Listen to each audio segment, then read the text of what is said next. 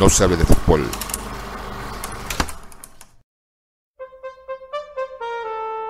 No sabe de fútbol.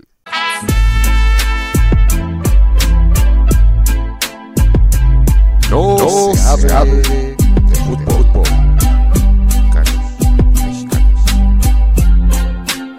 No, no, se se, hable hable de, de México, México. México en el Mundial. En el Mundial.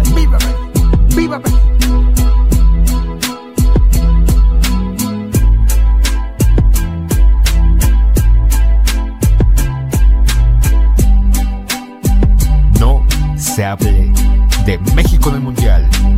¡Viva!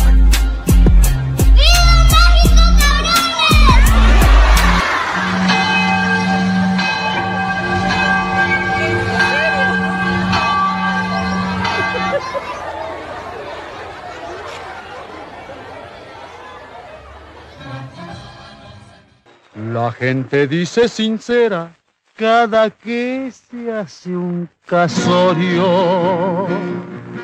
Que el novio siempre la quiera, sino que le hagan velorio. Para esta novia no hay pena, pues va a tener buen marido. Porque bueno es cosa buena, por lo menos de apellido. Porque bueno es muy bueno Hijo de bueno también, y su abuelo, ay qué bueno, quien se llamara como él. Procuraré ser tan bueno como dice mi apellido. Que se trague su veneno el que velorio ha pedido. Pedro es malo de apellido, retacharé su cuarteta.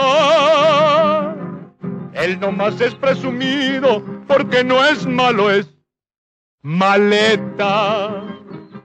Pedro malo es muy malo, malo por obligación. Y su abuelo, uy, qué malo, hay que comprarle su león. En una mañana de oro, alguien nublaba el paisaje. Eran un cuervo y un loro arrancándose el plumaje. Hay que olvidar lo pasado si la culpable es la suerte. Que bueno y malo mezclado en regular se convierte.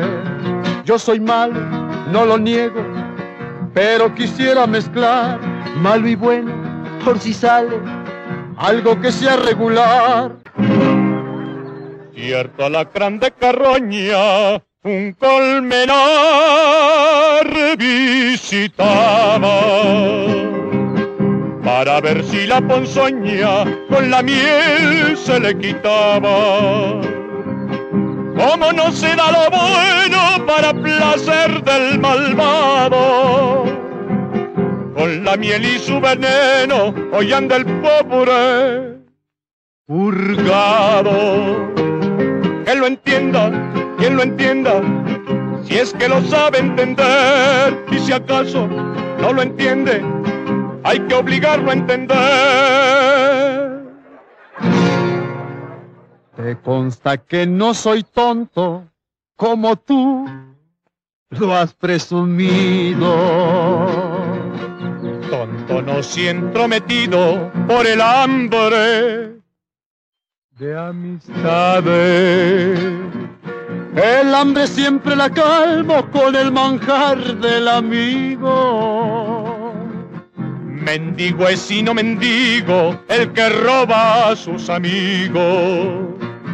Tú lo dices, lo sostengo. No te vayas a cansar, no le saques, si le saco, pues se acabó este cantar.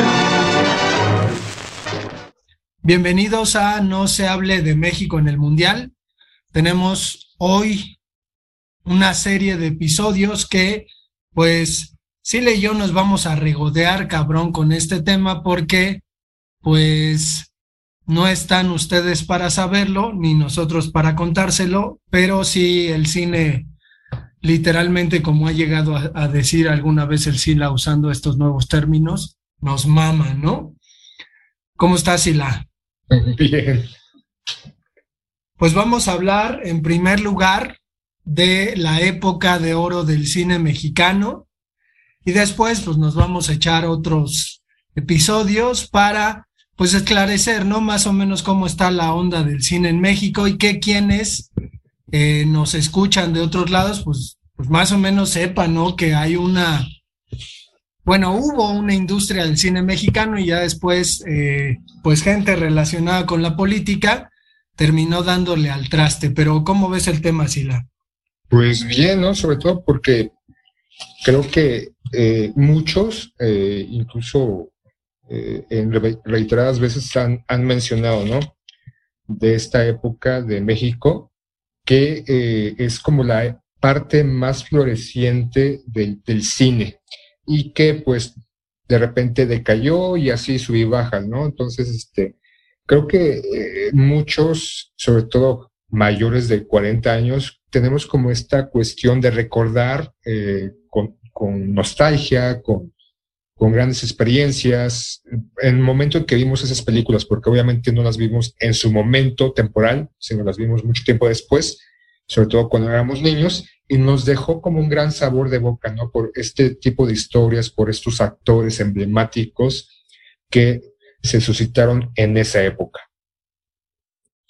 Y es que, pues, al final es eh, el gran auge, ¿no? Del cine mexicano como, como industria, hay que considerar que del 36 al 56 es cuando se, se piensa en esta época de oro del cine mexicano y es poquito relativamente, pues son 20 años, ¿no? Sin embargo, pues estamos metidos en un mundo previo a la Segunda Guerra Mundial y postguerra, eh, post Segunda Guerra Mundial, ¿no? Entonces, creo que, que ahí, como bien dices, nos toca, al ser eh, posteriores, seres humanos que nacieron mucho después, pues nos toca ver ese cine en televisión, ¿no? Y a veces, quizás ahí con alguna suerte, sobre todo en la cineteca, a veces pasan estas películas en pantalla grande, pero eh, pues si quieres, si quieres, vamos comentando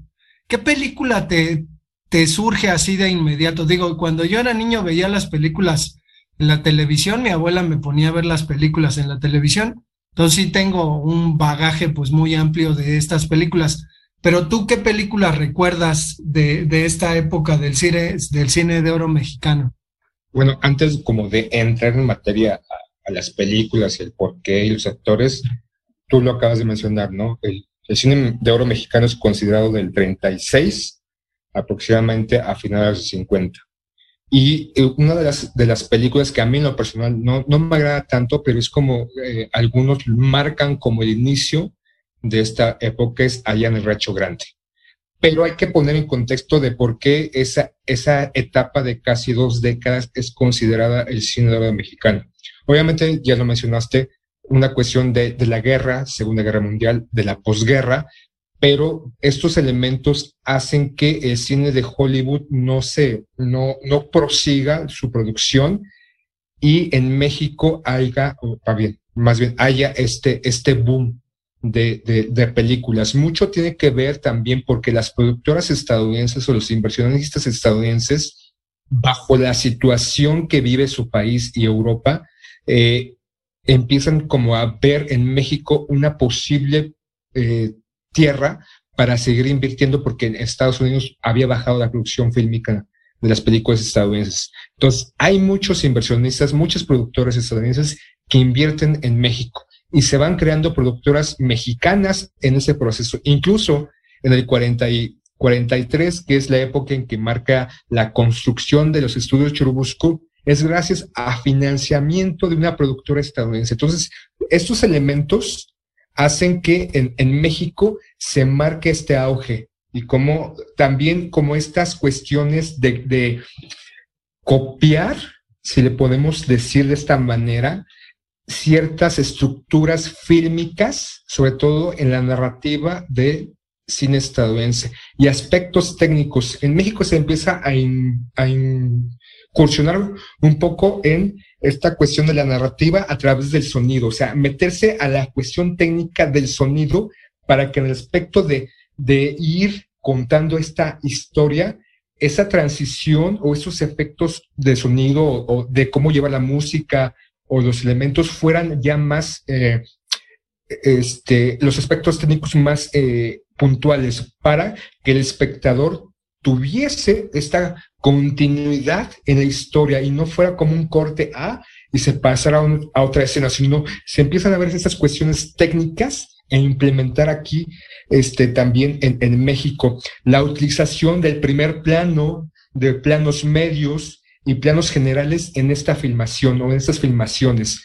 La musicalización también empieza a incursionar un poco en, en el cine, o no un poco, bastante, ¿no? Como un aspecto también, sobre todo la utilización del ranchero o, de la música ranchera, también en esta vista como de eh, poner este nacionalismo creciente aquí en México, porque veníamos de una revolución mexicana, entonces también tenemos el gobierno eh, empieza a invertir eh, eh, en el cine mexicano también, ¿no? Normalmente el gobierno invierte, pero aquí las inversiones gubernamentales, empezando por el general Cárdenas, empiezan a hacer como frutos. También esta cuestión de mostrar el paisaje este, polerino, el paisaje de, de, ¿cómo se llama?, nacional. Un poco también la influencia de esta película de Sergei Einstein, ay, ¿cómo se pronuncia? Einstein. ¿no? sobre su Viva México, que la, la, forma de hacer estas, estos, esta eh, eh, utilización de la fotografía, de los planos del paisaje, es, es retomado por algunos fotógrafos y directores como este Gabriel Figueroa, ¿no?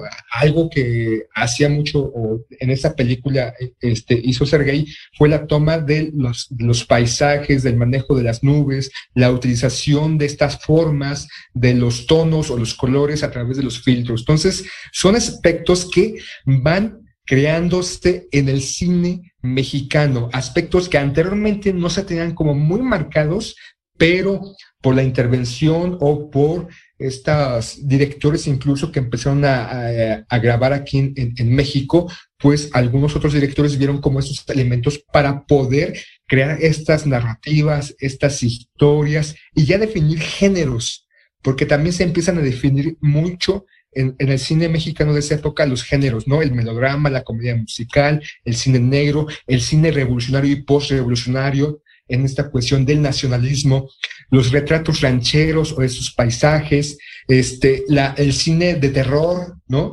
El cine de luchadores, que es una mezcla entre cine de acción, cine de comedia, cine de terror. Entonces, esos elementos son como parte que se empiezan o se empiezan a manejar ya más puntualmente en el cine mexicano. Y todo esto orilla o esto, todo esto genera que el espectador, al ver este cine, se embelezca, se magnifique, se, se, se, sienta sublime, se lo lleven a eh, estas historias, las hagan suyas. Entonces son factores que, que quiero mencionar antes de pasar a lo que es propiamente las películas que pudieran en su momento, este, pues, marcarme, ¿no? Creo que una de las películas que, que, que más me, llaman la atención o que en cierto momento las he volvido a, este, a ver es este Pedro Infante de Escuela de Vagabundos.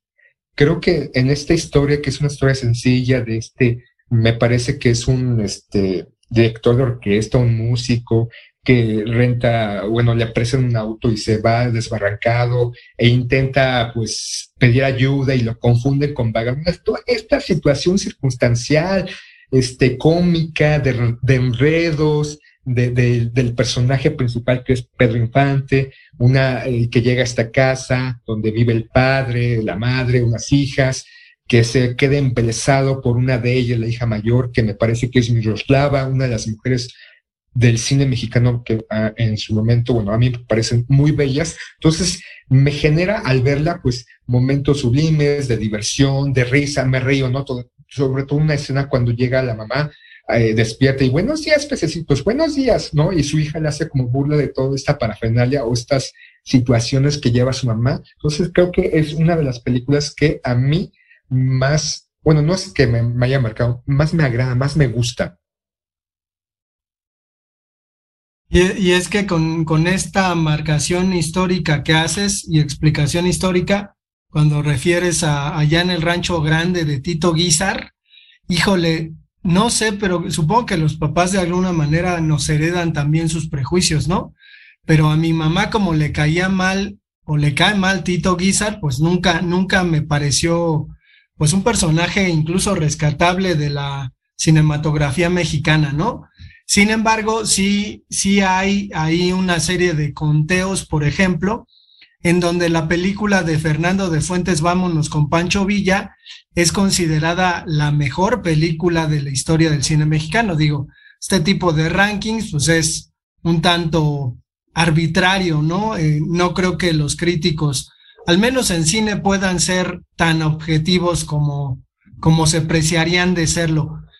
Pero eh, yo particularmente eh, también pienso en comedia ranchera, ¿no? O, en, en, películas como Los Tres García o Los Tres Huastecos, en donde Ismael Rodríguez, que es como el infante terrible de la cinematografía mexicana, sí, sí le aporta algo nuevo al cine, definitivamente, más allá de que pues están copiando fórmulas americanas, creo que Ismael Rodríguez sí es un tipo que se arriesga que desde luego en su tiempo fue criticado, pero sí marca un parteaguas, ¿no? Ay, pinche. Y creo que también, por ejemplo. Espérame tantito, espérame. Deja, deja, digo eso último. Marca un parque. ¿Qué? ¡Exacto! Tres, dos, uno. Marca un parteaguas. Ya ahora sí, Sila. Eh, sin duda, creo que ya también se empiezan como a definir ciertos personajes en distintas películas. Obviamente, este, esto que mencionas, eh, se empiezan a definir, bueno, ha sido muy recurrente, eh, ciertos personajes o ciertos estilos de personajes, ¿no? Están los, los personajes recurrentes en cada una de estas películas, ¿no? El, un charro, barbucón, borracho, ¿no? Pero que a final de cuentas sentimental, emocional, tierno, que eh, eh, de fuera es una coraza, pero por dentro es un pan de dulce, ¿no? la madre abnegada que lucha y sufre y narra una historia, y ahí tenemos varias películas que, este, que, que, que entran dentro de esos aspectos. El Catrín, ¿no? Tintán, uno de los representantes más importantes de este género, este, el, el, el Pachuco, el cómico, este, perdón, el eh, Tintano del Catrín, sino Tintano del Pachuco, el cómico, la comedia, el cómico en sus distintas modalidades y situaciones, en cine de rancho, en cine de urbano, eh, incluso esta mezcla del cine negro que es este gángster, pero con ciertos tintes de comedia, la mujer empoderada también, con estas, algunos aspectos de estas este, cines revolucionarios, María Félix como un, un, ejemplo de esta mujer revolucionaria, o esta mujer empoderada, la mujer abnegada, esta mujer que sufre en los melodramas, este, la pecadora, esta mujer que, que va como a, a, generar triángulos o situaciones este, dramáticas o melodramáticas. Entonces también se empiezan a definir como ciertos personajes en esas películas y esto al espectador le gusta, ¿no? Porque podemos ver, por ejemplo, en Pedro Infante que empieza eh, saltando, ¿no? O sea, viese la comedia este, ranchera, la comedia urbana, el melodrama, todos recordamos a este, nosotros los pobres, ustedes los ricos, ¿no? Entonces, este, se empiezan a definir como ciertos personajes o las líneas de esos personajes que eh, este, ya están muy marcados y al espectador pues como que empieza a introducirse, ¿no? Empieza ya a tener a sus fanáticos. Una parte también del cine mexicano de oro es precisamente Pedro Infante.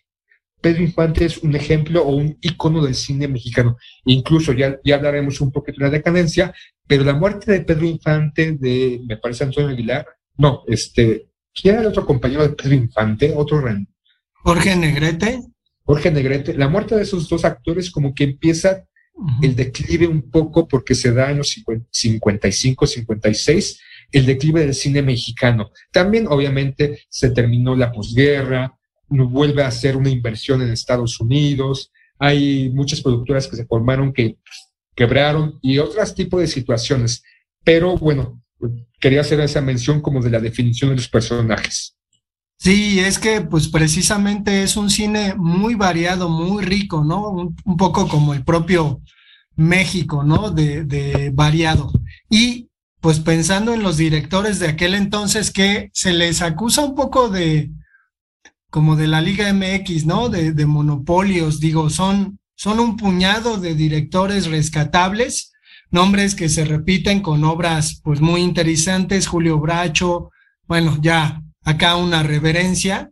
Sé que tú también harás esa reverencia. Luis Buñuel, Emilio Fernández, el indio, creo que es un director excepcional, ¿no? E, este personaje de quien dicen posó para hacer la, la estatuilla de, del Oscar, ¿no? Ni más ni menos. Director uno, y actor, ¿no? También. Sí, sí, sí. Pero uno medio curioso, ¿no? Ahora, ahorita que hablabas de gangsters, y Charros, pues Juan Orol, ¿no? Un tipo también que hacía una, una especie de humor imprudente, este, muy, muy curioso. Martínez Solares, el director de las películas de Tintán, que crea este gran, gran personaje que es Tintán. Y obviamente, eh, eh, si hablamos de Tintán y de cómicos mexicanos, pues tenemos que hablar de Cantinflas, que de pronto, pues Cantinflas le toca otro tipo de cine también, ¿no? Es decir, Cantinflas como figura popular en México trasciende y creo que pues ya tendrá un declive, pero Fernando de Fuentes, Roberto Gabaldón, Alejandro Galindo y pues el propio Ismael Rodríguez, creo que, híjole, son, son ternas de directores que, que llevan su, su cine a buen puerto siempre, ¿no? Se les, se les juzga de que eran pues muy, muy monopólicos, pero creo particularmente, siendo, siendo alguien que se dedica a la literatura, que lo interesante también es que se alimentan precisamente de la literatura del siglo XIX, ¿no? Entonces tenemos adaptaciones de Dostoyevsky, de Dumas en las películas mexicanas, ¿no? Y Dumas se convierte en el vizconde de Montecristo cuando actúa Tintán. Entonces, en este sentido, creo que son, son grandes personajes que van a explotar esta industria mexicana a través de buenos trabajos, seriedad. Obviamente, digo, vamos a hablar también un poquito del, del premio más importante que se da en, en México, llamado el Ariel. Y también, ¿no? Ocurre lo mismo con el Ariel. De repente hay un momento en que se deja de dar. Por ejemplo, este, se deja de dar en el 57 año en que murió Pedro Infante. Como bien dices, parecería que la muerte de Pedro Infante eh, siente el declive de este cine, ¿no? Y se reactiva hasta el 72. Entonces, pues sí nos damos cuenta que algo pasó en el cine, que pues quizás se agotó, ¿no? O quizás este, este monopolio de los directores, pues terminó por, por restringir nuevas oportunidades o personalmente me parece que la aparición de Televisa y de la televisión como, es, como tal termina dándole al traste al cine, ya luego aparecen películas pues más cuchas, ¿no? Con César Costa, Alberto Vázquez, Enrique Guzmán y Angélica María, ¿no? Pero, ¿cómo ves si nos aventamos a las películas? Que hay de muchas, ¿no? Este, como dices, eh, comedias rancheras, eh, estas películas de familias eh, urbanas, ¿no? En, en crecimiento. Esta, esta idea también que, que, yo creo que Ismael Rodríguez es quien, quien la presenta, esta marcada diferencia entre ricos y pobres, ¿no? Con nosotros los pobres, ustedes los ricos y luego Pepe el Toro o Necesito Dinero y un rincón cerca del cielo, un montón de películas que van más o menos por esa tónica, ¿no? Es decir, mostrarle al espectador que, que además, pues, el espectador de clase baja abarrota los cines, pero mostrarle que también tiene cabida en el cine, ¿no? Que es interesante. No sé en la provincia cómo, cómo serían eh, recibidas las comedias rancheras, supongo que bien, ¿no? Porque de alguna manera la reflejaban. Pero había cine para todos, ¿no? Había cine este, de rumberas. Dime, dime.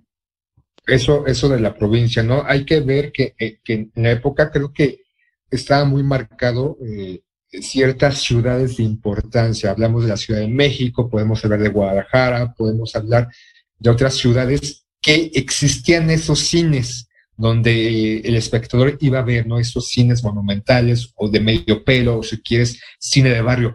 Pero había otros pueblos, otras ciudades, porque hay que ver que la ciudad o el país en los 40, 50 no es el mismo de ahorita.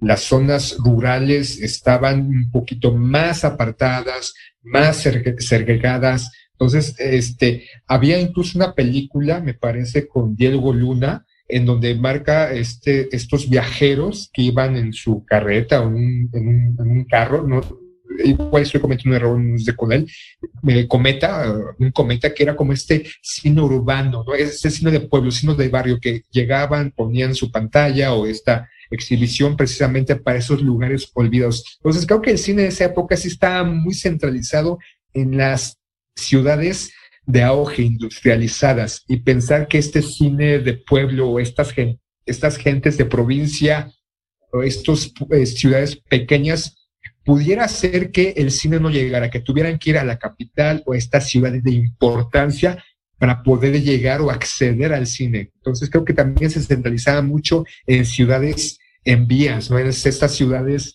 este, en auge, en ascenso, indudablemente la Ciudad de México afortunadamente o desafortunadamente siempre ha sido, pero había como ciertas limitantes de proyecciones y sobre todo de gente de estos, estos, estos lugares de, este, bajos recursos o que pudieran ser reflejados en estas películas pudieran poder verlas de primera mano, ¿no? Yo creo que llegaron mucho tiempo después de que fueron exhibidas. No sé tú qué opinas o qué, qué percepción te da esto. Pues sí, sin embargo, pues e, es que hay muchísimas, ¿no? Digo, ahora que hablamos de la provincia, hay una película del Indio Fernández con Columba Domínguez y Roberto Cañedo, que es una cosa extraordinaria, se llama precisamente Pueblerina, ¿no? Entonces, eh, creo que también el cine, pues como en todo, ¿no? En todo lugar, es una forma de conocer al otro, ¿no? Al distinto, de pronto pues el asunto del desarrollo desmesurado de las urbes, particularmente de la Ciudad de México, en México puntualmente, pues sí hace que el, el provinciano nos parezca un personaje desconocido, ¿no?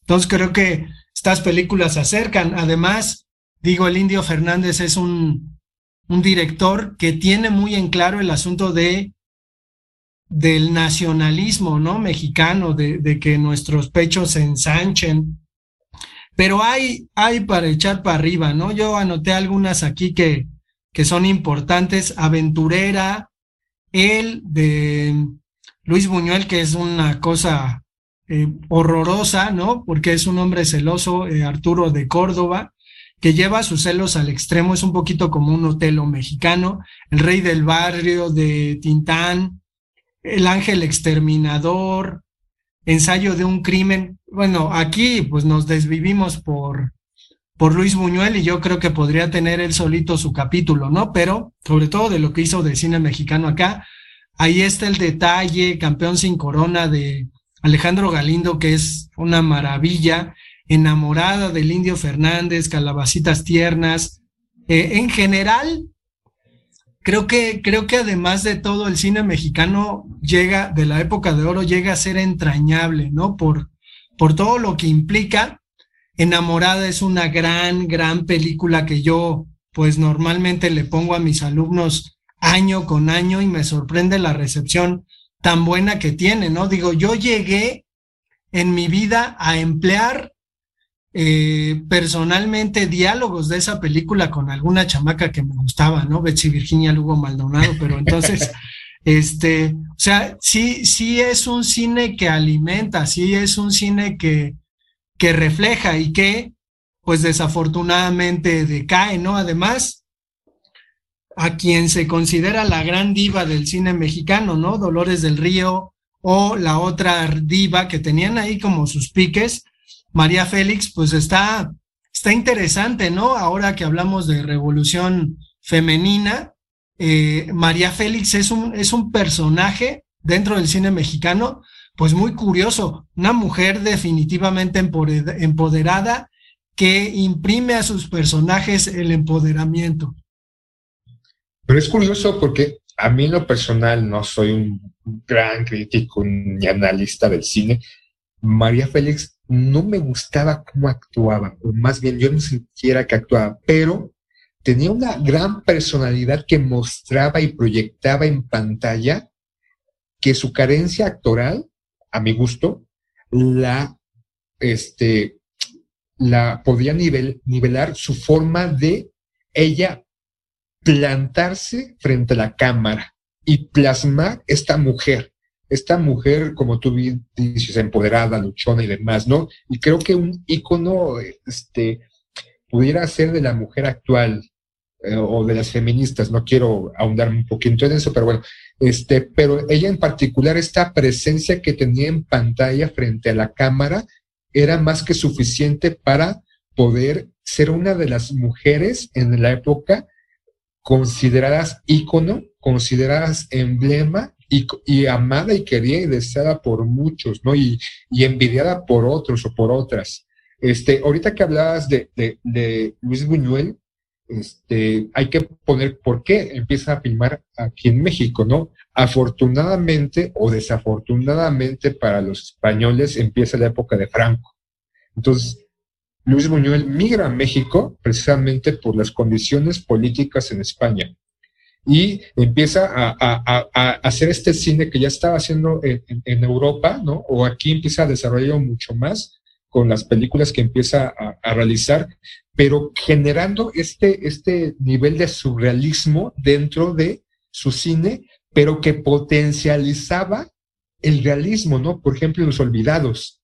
Este bagaje, este manejo de la historia y de los personajes, que a mí en lo particular y en algún momento te platicaba, me es imposible hasta la fecha poder chutarme toda la película porque me empieza a desesperar, me empieza a angustiar. Y creo que es este ejemplo del realismo crudo que se plasma en, en, en, esa cinta, ¿no? Y que posteriormente, muchos años después o décadas después, en este intento también del cine mexicano por algunos nuevos directores de plasmar ese realismo crudo en la sociedad, en una cuestión política, social, cultural, que se empieza a marcar o a plasmar en las películas. Pero bueno, esto es ya más adelante. Pero gracias a Franco, insisto, o desafortunadamente a Franco, tuvimos aquí en México a, Luis Buñuel y esta serie de películas que, que hizo aquí.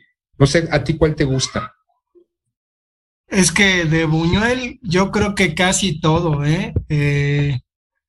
digo, yo, yo tenía una obsesión muy grande con Luis Buñuel en la en el CCH precisamente, me acuerdo haber visto en la feria del libro un libro que costaba 400 pesos, era imposible, ¿no? Juntar 400 pesos para comprar un libro. Como pero ahora, ¿no? Sí, sí, o sea, carísimo, pero eh, hablando, hablando de, de las mujeres, por ejemplo, hay una anécdota que cuenta Ismael Rodríguez con respecto a una película que se llama La cucaracha, en donde hizo participar a María Félix y a Dolores del Río. Y entonces dice que le fue un poquito complicado dirigir a las dos, sobre todo cuando estaban en, escena, porque eh, Dolores del Río le decía a, Ismael, eh, es que María me está levantando mucho la ceja, ¿no? Y María Félix le decía por su cuenta a Ismael Rodríguez, es que Dolores me está levantando mucho la ceja. Habrá que considerar que ellas eh, pues encontraron, ¿no? Ese, ese gesto de, de, la pantalla a la hora de, que les hagan un close-up de un gran actor mexicano que es Pedro Armendaris, ¿no? El papá de este Pedro Armendaris Jr., pero creo que eh, son rostros mexicanos, digo, a pesar de que Pedro Armendaris tenía los ojos verdes, y era pues un hombre atractivo, sí, sí hay que decir que no había este estereotipo de gente rubia, ¿no? Es decir, había rostros mexicanos y qué rostro más mexicano y hermosísima. Yo creo que la, la actriz más hermosa de ese tiempo era Elsa Aguirre, ¿no? Una mujer preciosa, preciosa, que sigue viviendo. Afortunadamente creo que ha llevado una vida pues muy tranquila y sigue viviendo. Y otra. Muy guapa, realmente muy guapa. Sí, sí, sí. Columba Domínguez, ¿no? Ahora que, que hay un asunto aquí de que Yalitza, que esta cuestión, habrá, habrá que considerar que Columba Domínguez, quien termina siendo la esposa del Indio Fernández, el propio Indio Fernández, ¿no? A la hora de que, de que en México se habla de, de cuestiones de estereotipos y de whites y de nacos y todo eso, el cine mexicano en su tiempo era tan original que ya estaba dándole pantalla a estos rostros, ¿no? ¿Cuál es el problema?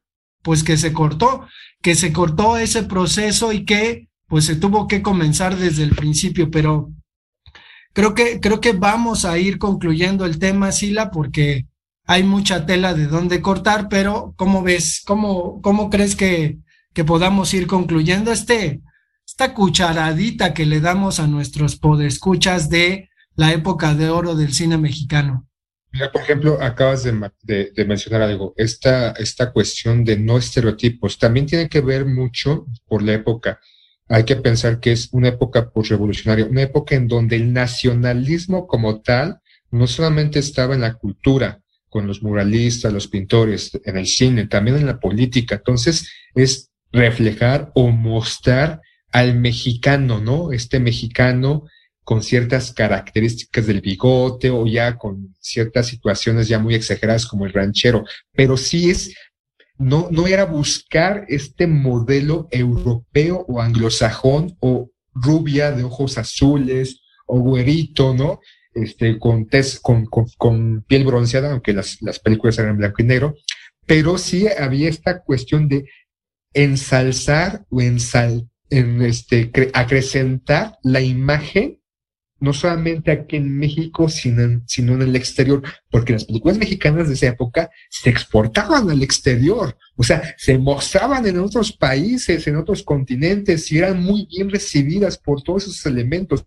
Entonces, era mostrar también la época o la, la, la forma, la estructura o las, las características del mexicano. Incluso de repente ya más adelante por películas de este Pedro Infante, Jorge Negrete, eh, hablando de los 70s, 80s, gente que venía del extranjero, que normalmente no venía a, México, pensaba, tenía esta idea absurda todavía, de que este, existía el, el, charro, ¿no? Y que íbamos ahí en las calles con espuelas, con la cartuchera o con la pistola en el cincho, ¿no? Montados a caballos, porque era un, un ejemplo hasta cierto punto de la conformación de la vida del mexicano, no solamente la vida urbana o citadina, sino también la, vida de, la, república, de, provincia. Entonces, este, no había esta situación de poner, insisto, y como tú bien lo apuntas, al güero o la güera o a las características que ahora se buscan en las películas actuales, ¿no?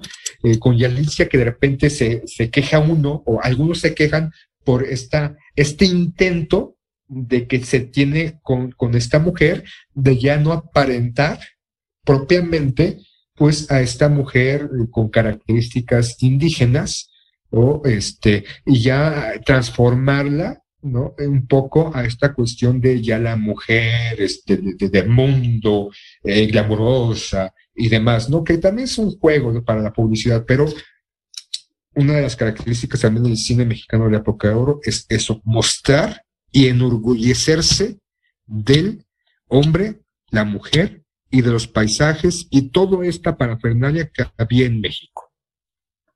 Sí, una, una cenicienta indígena, ¿no? Yalitza, o una, una especie de, de corroboración de que las, las telenovelas de Televisa eh, funcionan y que estaban adelantadas en su tiempo porque, porque ya se, se reflejaba a la mujer pobre que gracias a su esfuerzo terminaba empoderándose y siendo dueña de la empresa del güey rico del que se enamoraba, ¿no? Pero bueno. allá fue como el, el, método del tigre Azcárraga para que su televisora empezara, a, romper y a meterse a, las familias de, México, ¿no? Con estas historias incluso de, de, de superación de, la mujer provinciana y demás. Entonces, como tú bien lo apuntas hace un momento, pues un par de minutos, el, la televisión sí viene como a dar un poquito al traste. No, no es el único, son distintos factores. Y por ejemplo, este, quería mencionar a uno de los actores predilectos, que me río y me sigo riendo, Joaquín Pardavé. O sea, sus películas, el, el, el, el paisano Jali me, me caga, o sea, me orino de la risa.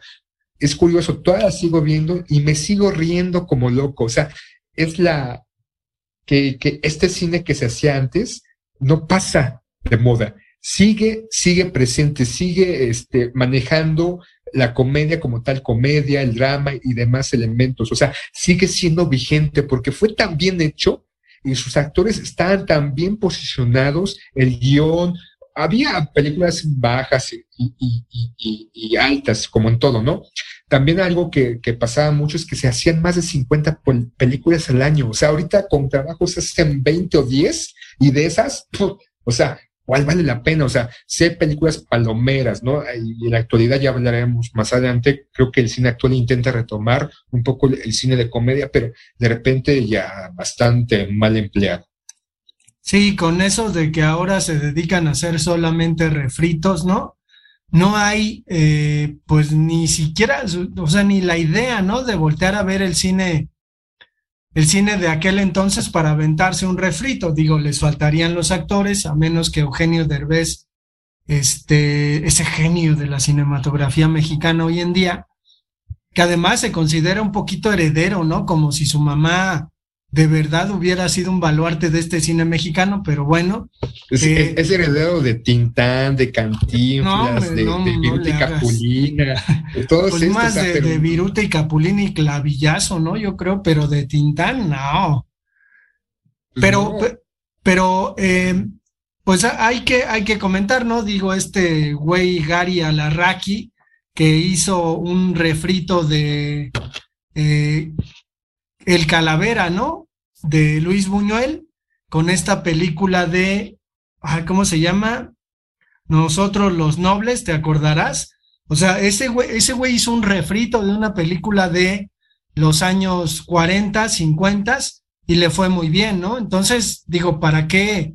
¿Para qué le buscan más, no? Pero bueno. Sí, es un claro ejemplo de, de una película no propositiva, sino una película que cumple su función, una película cómica, que te hace reír.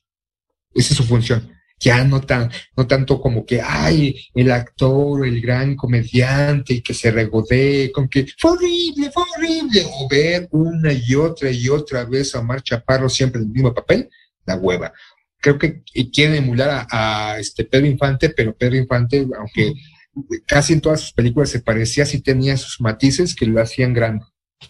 Pues vamos a dejarlo aquí porque ya regaremos veneno después con Omar Chaparro y Eugenio Derbez en otro episodio. Vamos a dejarlo hasta aquí y tenemos redes sociales, no se hable de fútbol arroba gmail.com, tenemos Instagram y tenemos Facebook. Nos vemos. No se hable de fútbol.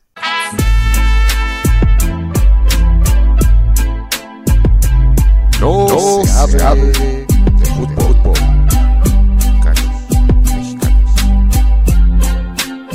No, no, se, se, hable, de, México, de México en el Mundial. En el Mundial. ¡Viva México! ¡Viva México!